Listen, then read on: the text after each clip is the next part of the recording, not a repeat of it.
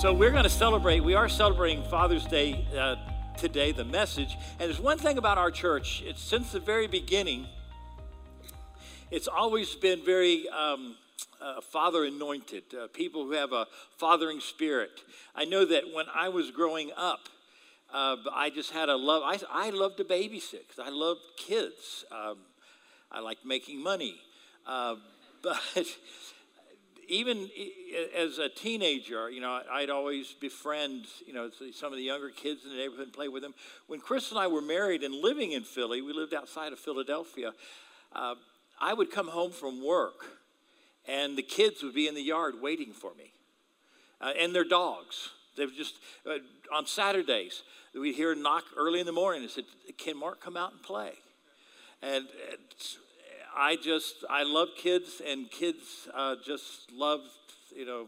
I thought all the time I, I was going to be a coach until the Lord re- uh, revealed to me, because no, you have a father spirit. And that's what attracts them. And, and that spirit has been on this church. We've had great fathers, people, even Papa Phil. Uh, Papa Phil has one DNA son and probably about 60 surrogate children, men and women. And, and that's, everyone knows him as Papa Phil.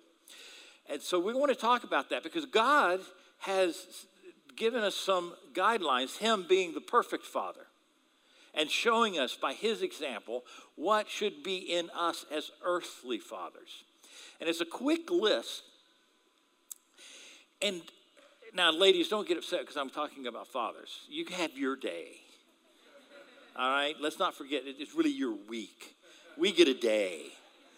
You know, it's Mother's Day week. You know, it's like oh, okay, we get a day, but everyone has a father story. And I want, to, I want you to look at your father's story. In fact, at the end, you're going to see those in small groups. The, there's one, one thing that I'm asking the small groups to do this week is to tell your father's story. Now, you're sitting there going, oh, well, I had a good dad or I had a bad dad. Oh, I didn't have a dad at all. That's a story. That's your story. And as we're going through the things that a father should be, according to the scriptures, I want you to take note to appreciate if your dad did do this for you and appreciate what your dad did not do for you because that could be missing in your life. And it's not too late for you to get that, for you to receive that protection or provision or whatever it might be as we go through the list today of, you know, I didn't get that. I'm going to believe God that I can get that now, even at the age that I am. Or to appreciate that this thing was missing in you.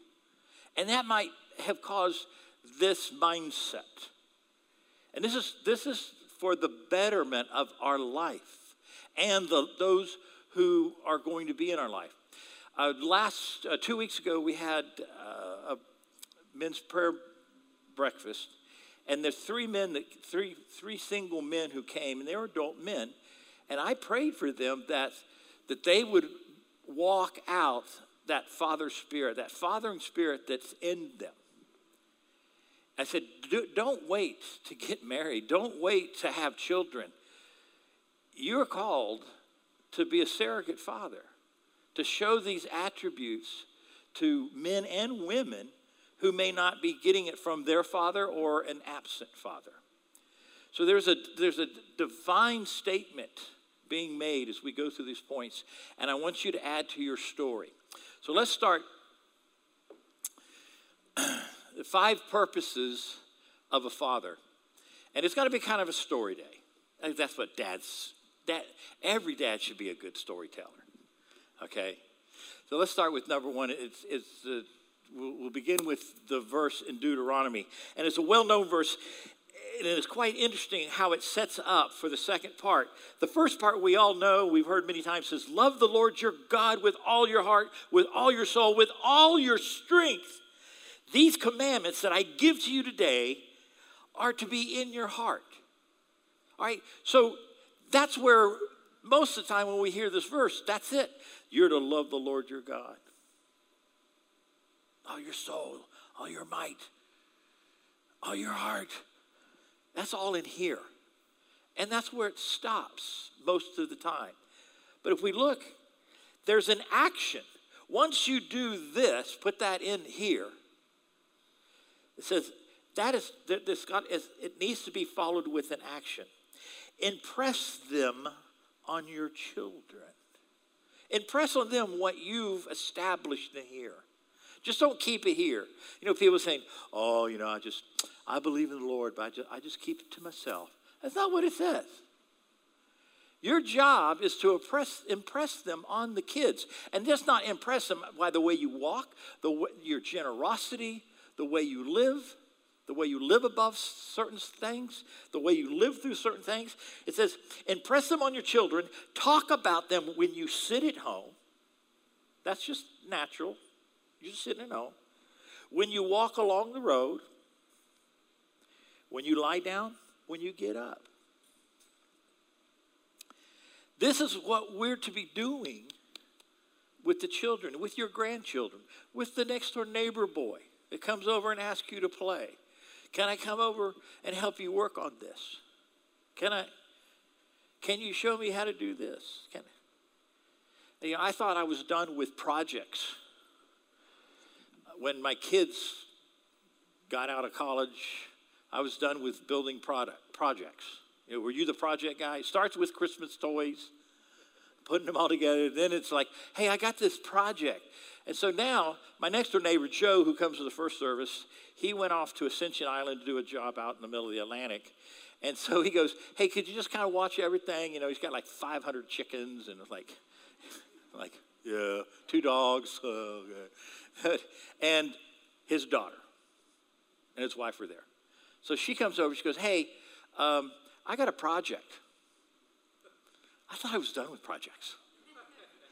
I thought, I thought we get this tire wheel. We made a roulette, rolling roulette table. It spun. And she got 110 points. I tell you, you know who was so happy? She got the points, but I was happy because I made the whole flipping thing. She goes, Well, I carried it to school. like, and now her mom has one wheel on her bicycle. So uh, it cost her mom something. So but you know what? Uh, Jill comes home and guess who's going to do the next project? Why? It's a father's spirit. It's a father's spirit. Well, that's not your daughter. Those aren't my chickens either. You're a dad, a surrogate dad, a grandfather, a big brother, and the Lord has told us here's what we're to do. Here's the action. If you, if you say that you've put God in your heart, it works out that when you walk, when you sit, when you stand, when you go out to eat, you press these things on the men and women you're with. Here's a just a statement. People tell me all the time, because my kids don't listen to me. Don't worry that your children never listen to you. Worry that they're always watching you. You know, it's, it's like you see a, a three year old kid is acting up, and you get upset. That three year old should go, I'm watching how you react to me misbehaving. You know, it's not just disciplining them that's important, it's they're watching how you respond to their bad behavior. Does their bad behavior cause bad behavior in you? They're watching constantly. And it's like, don't worry, don't worry, they don't listen to you. Man, they are watching how you love their mother. how you respect or don't respect their mother, how they can get under your skin, how they can get away with certain things. They're constantly watching. So every time you see a four year old, just know everything. Everything. Can't impress that enough. Someone is watching you. So, we're going to, I'm going to start off with some statistics because it's it's real. People say, How do you, you know, we want to improve our neighborhoods. We want to improve this community. You want to do this. You know what? Find some fathers to, to work with these kids that don't have a father. You know, poverty doesn't come from not having money, poverty comes from not having two people in the house. And that's a statistic that proves it. And this is from the, the Census Bureau. The red is the married, married couples. They say that are living in poverty, uh, uh, beneath the poverty level. You see the difference. If there's two parents in the household compared to a single parent.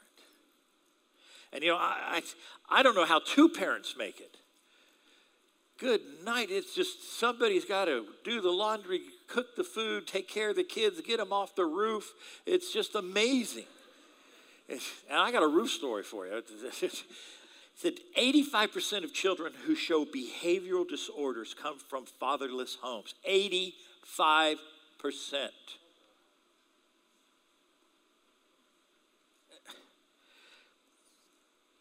90% of all homeless and runaway children come from fatherless households. 63% of youth suicides are from fatherless homes. 80% of rapists with anger problems come from, that's right, 80% come from fatherless homes. Now, let me tell you, it's tough. So who, who's had a strong willed child? Okay, I, I had one. Her name was Aslan. Oh my. Just oh my. You know, it's, it's like I'm, I get punished. I come home, Crystal says, Aslan's done this to her sisters. You need to go deal with it. Okay, Aslan, come to the bathroom. Say you're sorry to your sisters. Aslan, say you're sorry to your sisters. Please? go in the bathroom, and I administer teaching. Go, we're going to go out and apologize to your sisters. Apologize to your sisters. Go back to the bathroom. Apologize. The fifth time, I'm trying to make cry noises so Crystal thinks Aslan's crying.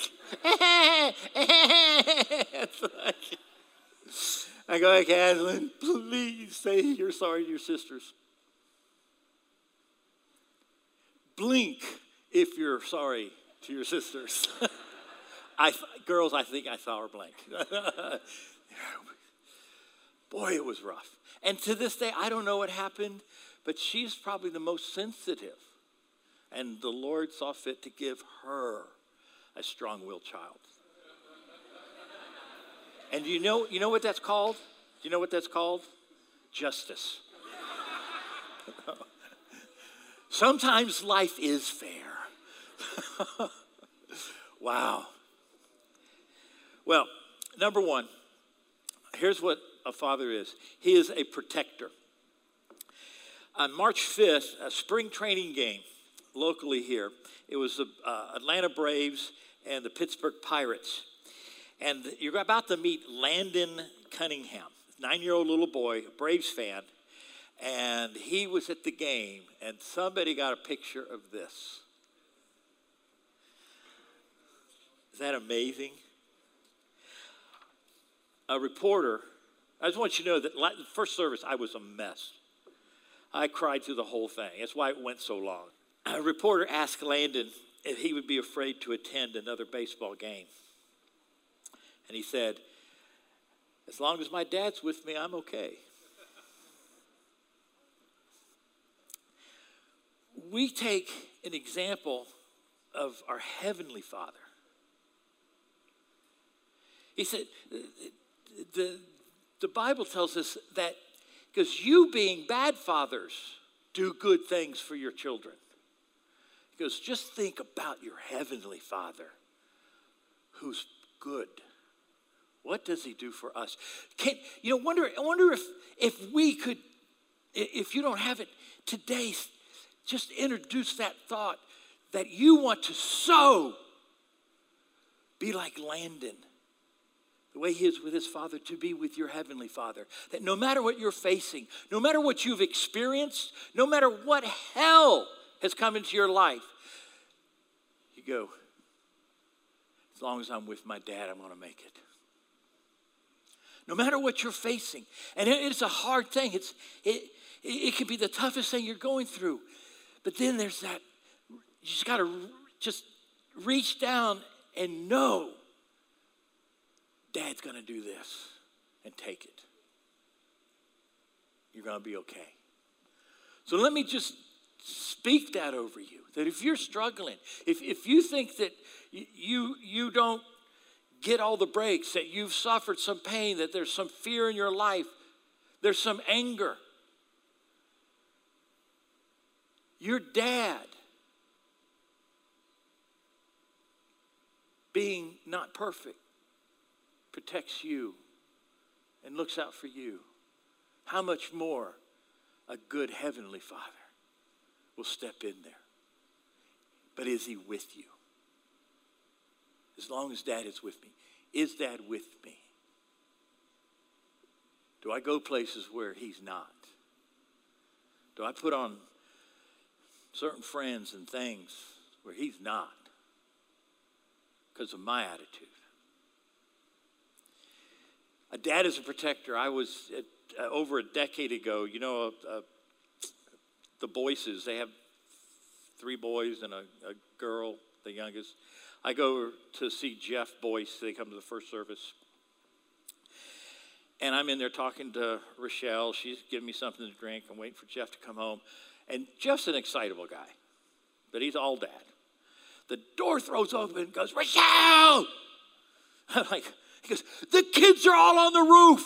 And I think the little one was like four or five. You know, Rochelle's just washing, you know. She goes, Well, they get hurt, they'll learn.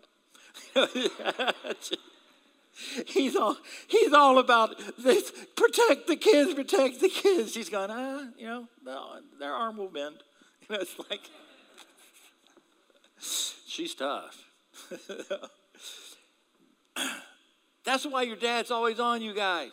That's why he was. Where are you going? Who you with? When you getting back? Do I know them? Sometimes we would resent it. Why are you always doing that? Why you, you don't need to, you're not the boss of me. Oh yeah, I am. and some people put something in the spirit and they start resenting their dad. He just needs to be close enough so he can stick his arm out and protect you. If you're way over there and he doesn't know where you are, he can't do that. Crystal's dad would, would always give, this is how old we are, would always give her a dime. He says, You don't have to do nothing for nobody. Call me, I'll pick you up. You know, now, now it's pick up your own phone, but a dime made the call before. Dad protects. And we follow the nature of our Heavenly Father because He is a protector. So, wow.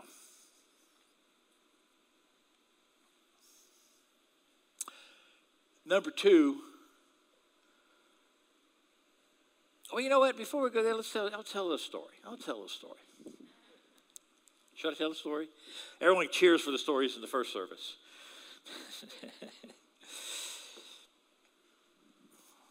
I'm going to say it the British way. Elisha and Elijah. British say Elisha because the names in, in American English are too close together. One of the th- that, that gives you an example of how a, God, a, father is a protector. a, a, a father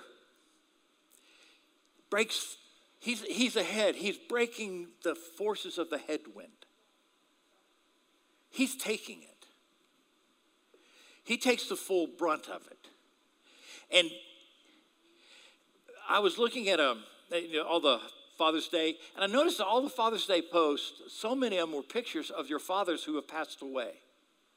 remembering what a great man my father was. Remembering, and I'm always, I was just taken back today that people appreciate a good man once they've departed.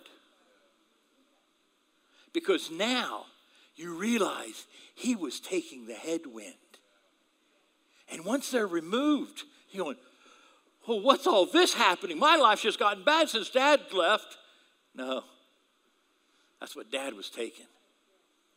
He was taking the headwind. It leaves a void. And so Elisha and Elijah, Elisha was the servant to Elijah. And Elisha just said, he goes, you know, I just want to follow you. I just want to see, you know, how God does these miracles through you. And, and he did these incredible things. So one day Elisha gets up and he sees Elijah talking to the Lord, and all of a sudden Elijah is taken up in a chariot of fire. And he throws him his mantle, his coat. He goes, Okay, you're next. You're the next prophet. He went, Oh.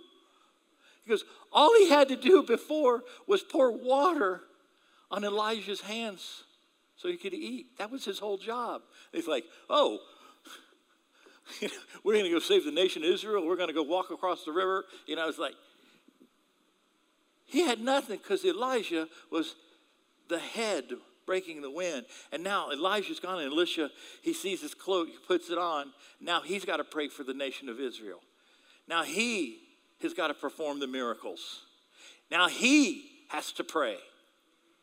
It was all done for him before, till that father figure was gone, and now it's his. Now he appreciates.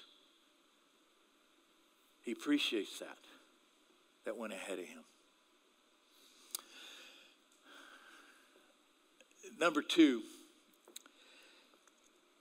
Bible tells us that the Father is a provider. And see in 1 Timothy, because anyone who does not provide for their relatives, and especially for in their own household, has denied the faith and is worse than an unbeliever. It's worse. And, and when I say provide, I'm not talking about just money, but there's provisions. A father brings richness. You know, dads are more fun than mom. They just are. Come on. you know, he's going to end up bleeding. He's going to end up hurting himself. You know, so he's like, ah, laugh at dad. You know, but what we bring is wisdom, friendship, counsel, perspective, generosity, and kindness. That makes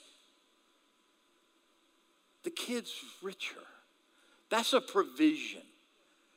You know, it's not like, well, I make, you know, a million dollars a year, I'm a better provider. No, you're not.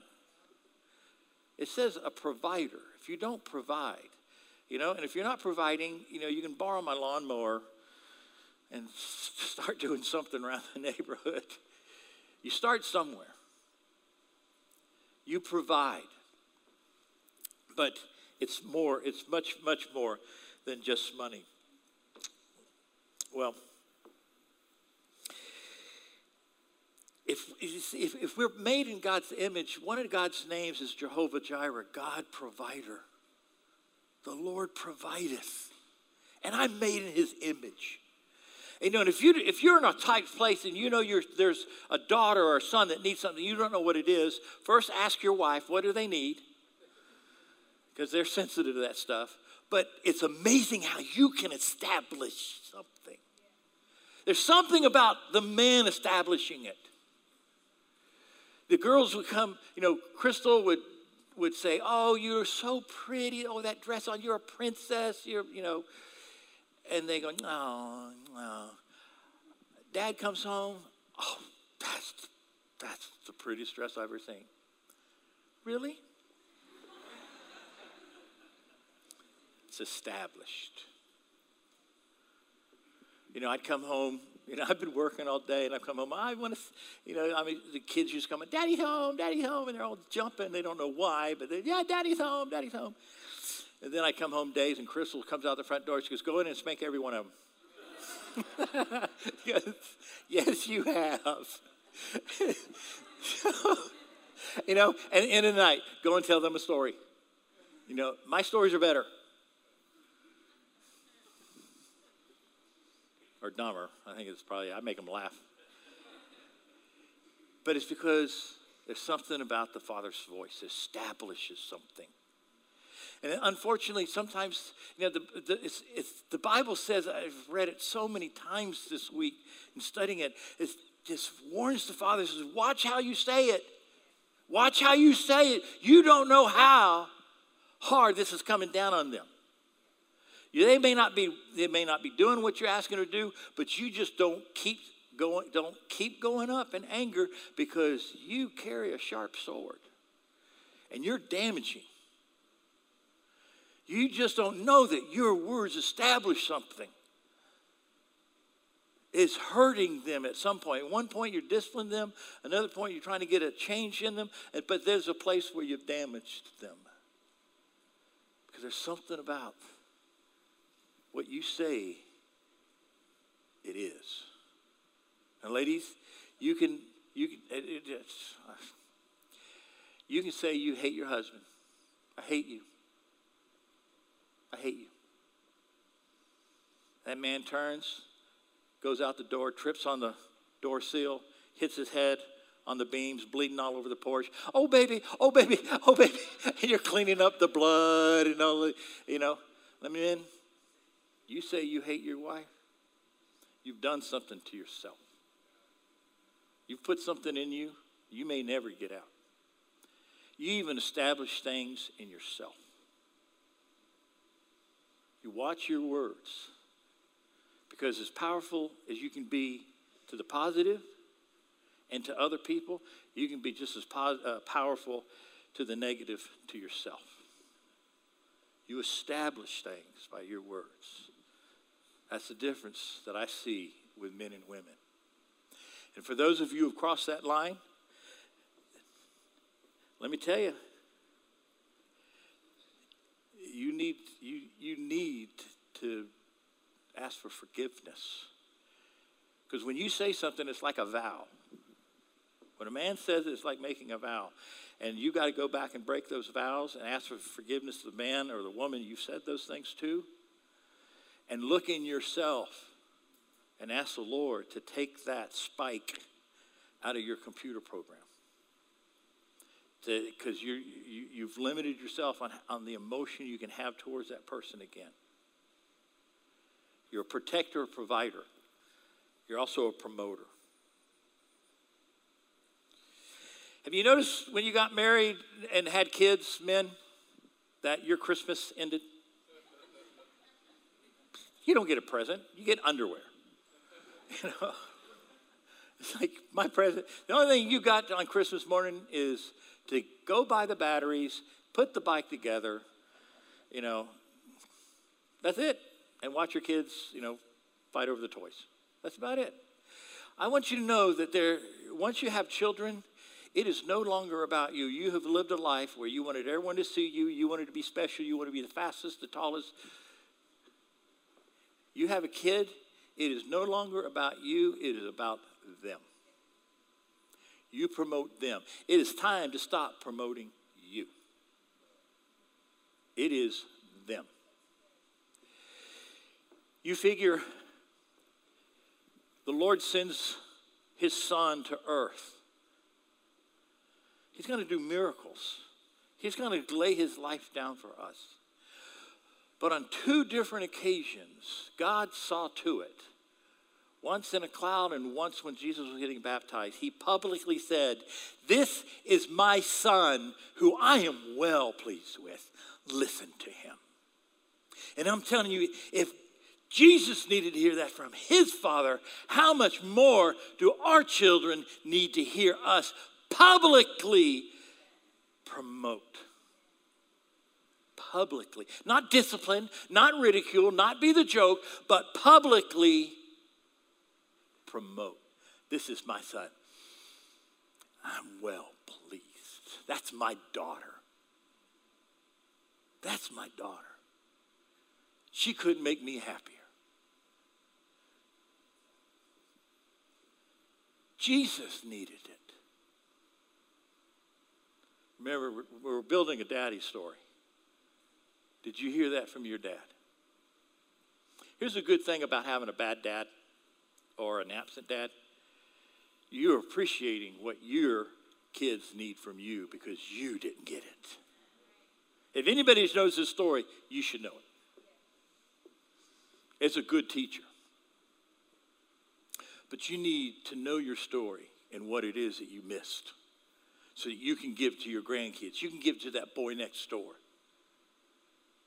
You can release that father spirit within you if you have kids or not. You can change your community. Change your community. Change your neighborhood if you put on that mantle.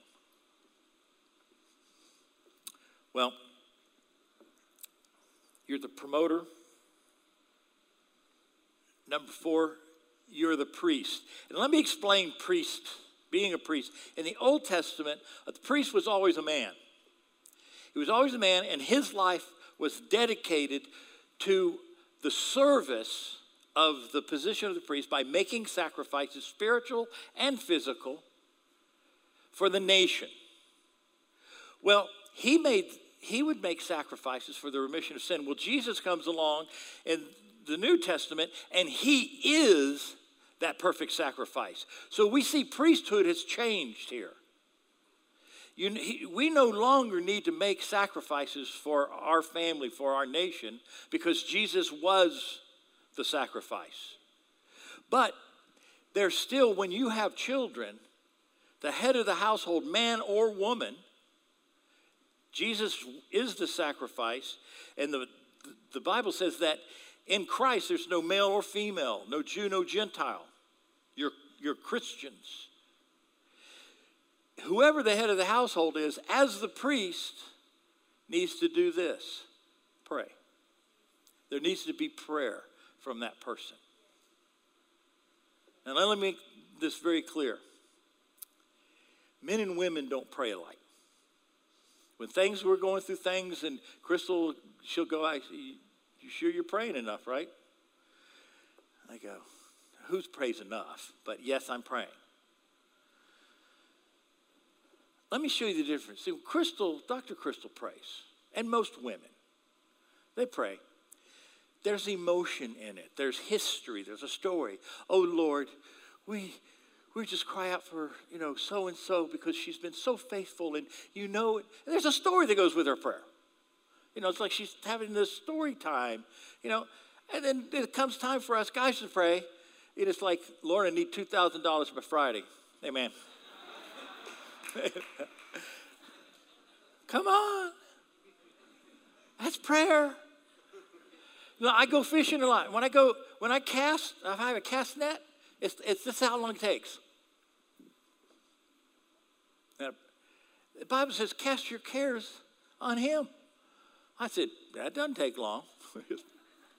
Done. So that's the difference. And I don't, I'm not talking about how wonderful they are and how hard. Now, there's no story with my prayer. It's like, I need it. I'm in trouble. Amen. there's a reason why I think why more men don't pray. Is they make a mistake. They think that sin is their biggest problem, and I can't go to the Lord because, you know, I haven't changed this, I haven't done that, I haven't done that. Here's what the Bible says in, in, in Chronicles it says, it says, what you need to do is to humble yourself.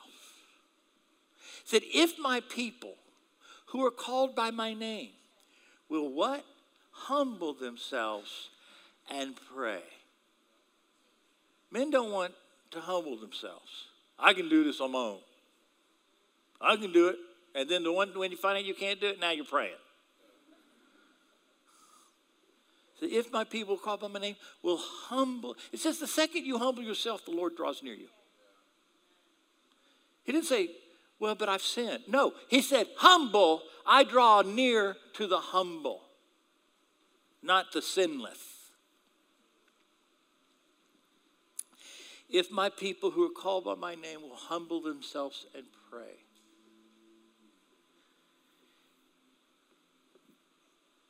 If you'll confess your sin, turn away from it. I'm going to hear you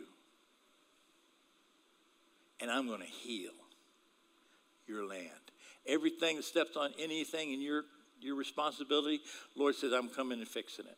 He didn't say, when you're sinless, I'll come and fix it. He said, when you pray, I'll take care of the sin part.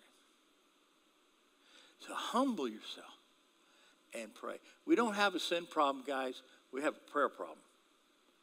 Humbling ourselves to pray. That's our problem. He'll deal with the sin.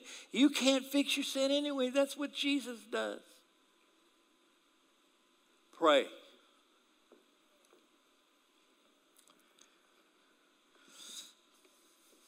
Number five, you're prophet. Remember, your words establish things, will, establish a thing. And a, a father prophesies to the children, he tells them what they can be. You know, it's not just, just, just don't do this discipline thing. What they can be. Than this. You're, this isn't how I've raised you. This isn't what the words I've spoken over you. Here's what you are. Here's what you're going to be. You're better than this. This is not the end of your life. You're going to get past this, boy. You're going to get past this, girl. This is not the end. It's hardly even the beginning. You are prophesying these things on them.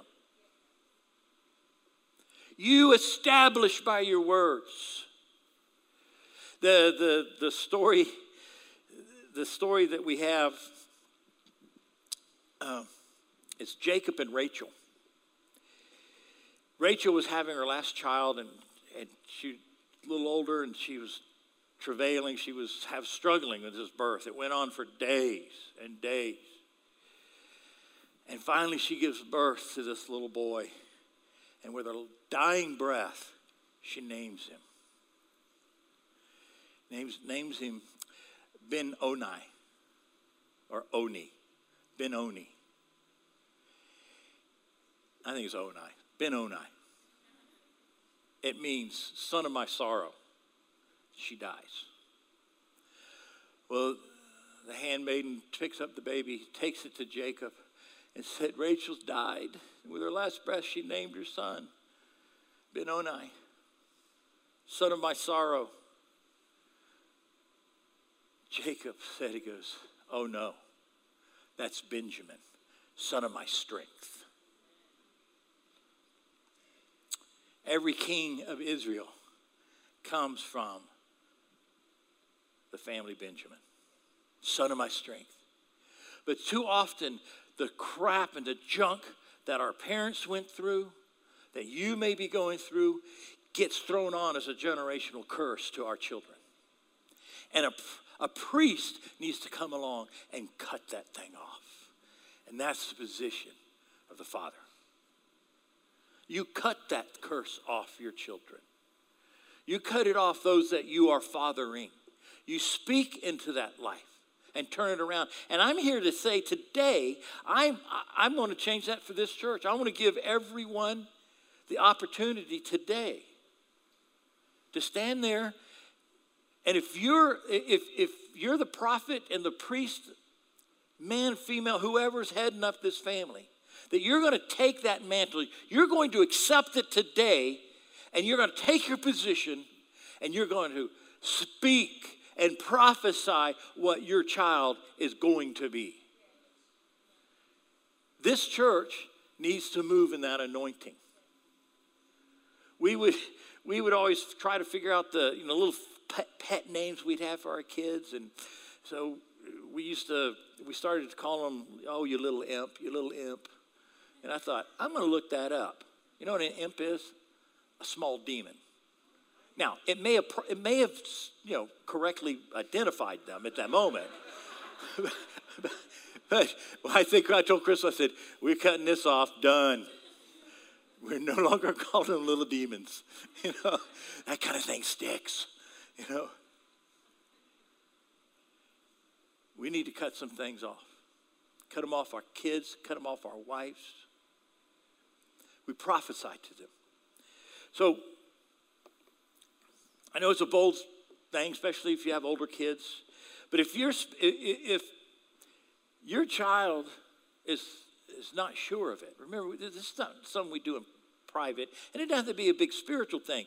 You are the you're the you're the you're the prophet here. You speak on what is to be established in that child's life. They may not resemble anything that you're saying right now, but you stand in the position that you have been given by God to speak over that child. A couple of weeks ago, when I was dedicating my granddaughter, Rory Lynn, I had never heard anything out of her. And I said, The Lord gave me a word. I said, The Lord tells me, you, if you were here, I said, Lord tells me, a word over her is defining voice. She hasn't stopped screaming at the top of her lungs since. It's like, yeah, it's this wild bird out of the jungle screech, a pterodactyl, yeah, you know. And every time someone, goes, defining voice, I say, we know exactly who it is. tell you the power that you have but you need to release it. So let's stand. And I'm going to ask you to do something bold. If you're with your wife and you've never put your hands on her spiritually,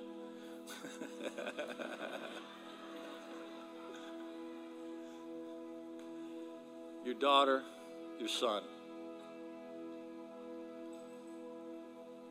let them, years from now, possibly when they're feeling the full force of the headwind.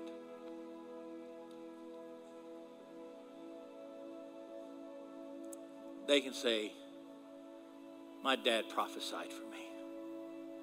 He spoke for good things in my life. He overlooked all the things that I wasn't doing, that I wasn't listening to.